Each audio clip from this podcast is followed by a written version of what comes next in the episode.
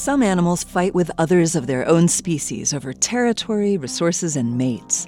During mating season, male elk lock horns in powerful struggles for dominance. Fighting is a test of strength and isn't usually a battle to the death. Many mature males bear scars from these battles. Millions of years ago, some dinosaurs apparently behaved the same way. Triceratops is a well known herbivorous dinosaur that lived about 68 million years ago. You may remember it from Jurassic Park. The dinosaur is noted for its three big horns and a large bony frill that encircles its head. Paleontologists have long noted that this bony frill often has holes in just the right areas to be caused by those big horns.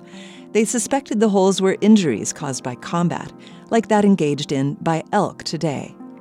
In 2022, a team of paleontologists from Italy published evidence to support this theory. The researchers studied a specimen of Triceratops called Big John, found in Montana in 2014. The bony remains had a large hole in the neck frill.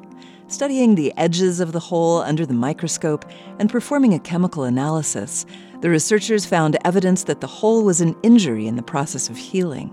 The microscope showed the edges of the hole were rich in tiny channels, indicating an enhanced supply of blood vessels. This is one sign of bone in the process of healing. The edge of the hole was also rich in sulfur, an indication that sulfur containing proteins involved in bone healing may have been present. The evidence tells us that millions of years ago, Triceratops battled one another.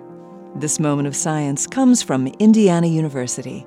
There are more moments of science on our website at a momentofscience.org or wherever you get your podcasts.